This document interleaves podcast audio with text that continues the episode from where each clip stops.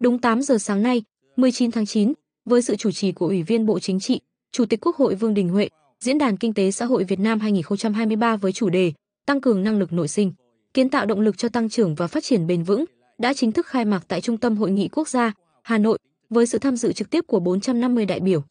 Diễn đàn được kết nối trực tuyến đến 6 điểm cầu tại các học viện, trường đại học trong nước.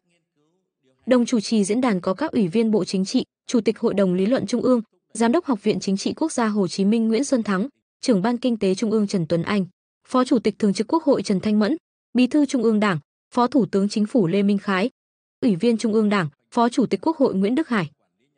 Phát biểu khai mạc diễn đàn, Chủ tịch Quốc hội Vương Đình Huệ nhấn mạnh, Diễn đàn Kinh tế xã hội Việt Nam là sự kiện thường niên hàng năm của Quốc hội, là phương thức quan trọng để quy tụ và phát huy rộng rãi trí tuệ, tâm huyết, trách nhiệm của các vị đại biểu Quốc hội, nhân dân, cử tri, các chuyên gia, nhà khoa học, đội ngũ doanh nghiệp, doanh nhân trong và ngoài nước đóng góp vào các vấn đề quan trọng quốc gia, các quyết sách của Quốc hội. Qua hai lần tổ chức từ đầu nhiệm kỳ đến nay, diễn đàn đã thu hút sự quan tâm rất lớn của xã hội, người dân và cộng đồng doanh nghiệp, cũng như các cơ quan thông tấn, báo chí, tổ chức quốc tế và trong nước, của trung ương và địa phương. Đề cập bối cảnh, tình hình kinh tế xã hội năm nay, Chủ tịch Quốc hội nêu rõ. Mặc dù đã đạt được những kết quả quan trọng thời gian qua, có thể nhận thấy nền kinh tế đang đối mặt với rất nhiều khó khăn và thách thức. Tăng trưởng kinh tế 6 tháng đầu năm 2023 chỉ đạt 3,72%, gần thấp nhất trong 12 năm trở lại đây, tạo áp lực rất lớn về tăng trưởng GDP trong hai quý còn lại của năm. Và việc đạt mục tiêu tăng trưởng năm 2023 cả giai đoạn 2021-2025 và thời kỳ chiến lược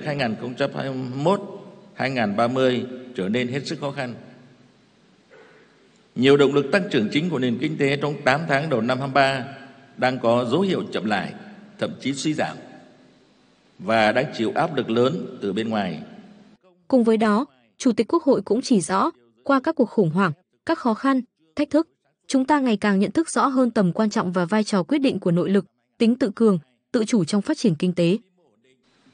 Tăng cường năng lực nội sinh, kiến tạo động lực tăng trưởng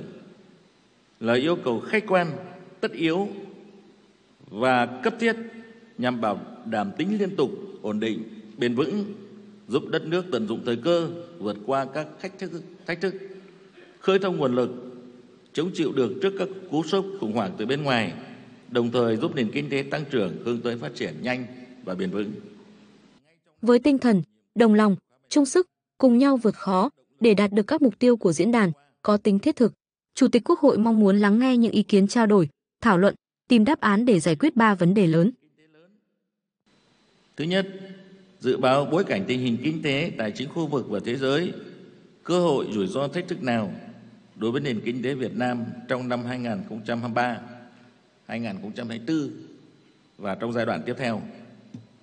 Hai là nhận diện thực trạng kinh tế xã hội, những khó khăn thách thức và nút thắt chủ yếu và năng lực chống chịu của nền kinh tế, doanh nghiệp, người lao động Việt Nam hiện nay thực sự là như thế nào. Dự báo cho cả năm 2023, 2024 và cả giai đoạn 5 năm 2021-2025. Ba là năng lực nội sinh, động lực và giải pháp căn cơ nào để nhằm tháo gỡ điểm nghẽn, khơi thông nguồn lực, tăng cường nội lực, kiến tạo động lực cho tăng trưởng và phát triển kinh tế xã hội trong năm 2023-2024 và cho cả nhiệm kỳ 5 năm.